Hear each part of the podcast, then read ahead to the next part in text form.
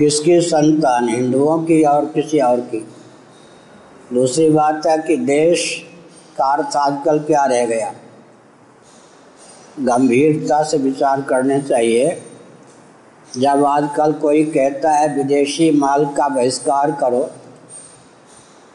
तो वो जो समझता नहीं है कि अब लाहौरी नमक भी विदेशी है। एकादशी के दिन क्या आजकल का नमक पावे समझ गए ना? बहुत सी ऐसी चीज़ें हैं जो नेपाल में होती हैं। पूजन की सामग्री भारत में नहीं होती। अब नेपाल का हम बहिष्कार कर देंगे कि विदेश है। नेपाल भारत का तो वहाँ तो गंगा भी नहीं है। या चार धाम में कोई धाम नहीं है नेपाल में। तो विदेश जब हम कहते हैं तो विखंडित भारत को देश कहते हैं ना। तो 1840 तक तो अफ़गानिस्तान, काबुल, गांधार कुछ भी कहें, वो भारत था। बर्मा भारत था, उसके बाद भी। श्रीलंका भारत था। आज का बांग्लादेश भारत था, पाकिस्तान भारत था। अब जो सिमटता सिमटता सिमटता सिमटता रह गया है भारत उसी को लेकर कहेंगे ना तो पवित्र भूमि जहाँ पर हिंदू ही माने हिमालय अब हिमालय का क्षेत्रफल, फल कहाँ तक क्या चीन आदि सब है या नहीं? वहाँ भी हिमालय है या नहीं? वेद व्यास जी कहाँ रहते थे? सुखदेव जी, जनक जी के यहाँ जो आए पैदल, महाभारत में देखिए किन किन पर्वतों को पार करके उस दृष्टि से देखें तो कहाँ तक भारत था। लेकिन हिंदू में ही अर्थ होता हिमालय, दो का अर्थ होता इंदु सरोवर, कन्याकुमारी। भगवत पाद ने जो चार पीठों को भावना की, उसमें भी जो चार धाम हैं, बद्रीनाथ, रामेश्वरम, पुरी, द्वारका इसको अगर आजकल की दृष्टि से भारत मान के चलते हैं, तब प्रश्न उठता है कि अगर भारत का कोई व्यक्ति है, विशेषकर समुद्र पार के जो देश हैं, वहाँ उसकी उत्पत्ति होती है तो उत्पत्ति होने पर भी उसमें देवोचित संस्कार का आधान नहीं हो सकता। इतना ही क्यों? मनुस्मृति आदि पढ़िए भारत में भी अंग बंग अंग बंग मगध। काशी के उस पार मगध। मगा, जिसको कहते हैं। अंग बंग कलिंग।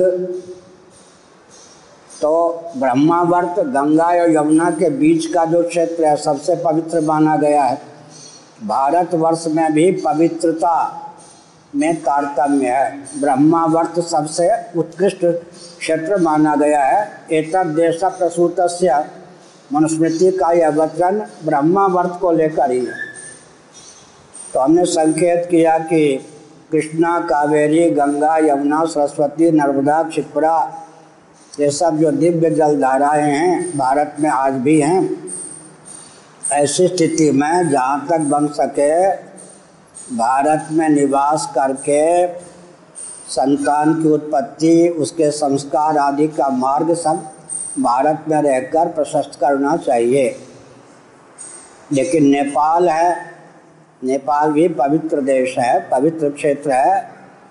पुराने इतिहास के दृष्टि से तो कोई विभाजक रेखा ही सिद्ध नहीं होती है। आज का जो भारत है, जहाँ तक बन सके, भारत में रहकर जीवन यापन करें। और अपनी मिट्टी से, धरती से प्रेम हो, विवाह आदि की विधा में भी गोरी चमड़ी पर इसका भग न जाए। समझ गए? मैं संकेत करता हूँ। सबसे पहली गोरी चमड़ी भारत में कौन आई? सिकंदर। गोरी चमड़ी वाला सबसे पहले भारत में कौन आया? सिकंदर।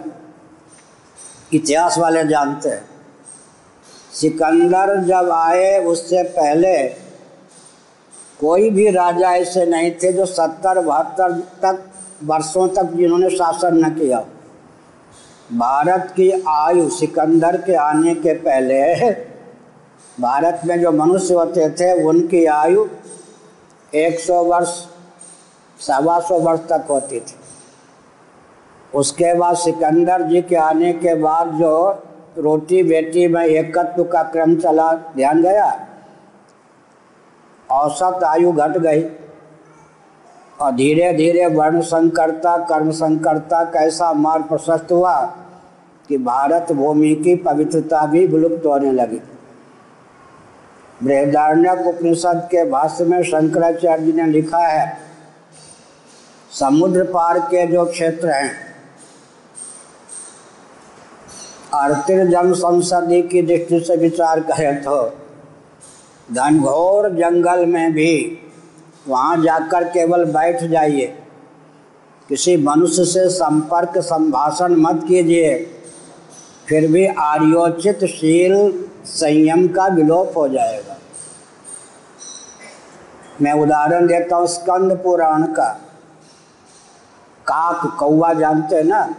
कदाचित इधर उधर का कौवा उड़ता हुआ मान सरोवर के वायुमंडल में प्रविष्ट हो जाए। उस वायुमंडल के योग से वह हंस बन जाता है। काक हंस बन जाता है स्कंद पुराण मान सरोवर के सीमा में, उसके जलवायु के सीमा में कौआ का कदाचित उड़ते उड़ते प्रवेश हो जाए। तो जलवायु के संसर्ग से वो हंस बन जाता है। इसका मतलब क्या हुआ? जलवायु का असर पड़ता है या नहीं? इसलिए जहाँ तक हो, विवाह का संबंध, संतान की उत्पत्ति आदि का संबंध, जो सनातन विधा है, सनातन क्षेत्र है, देश है, उसकी सीमा में हो। आगे कोई प्रश्न? पूछो जी।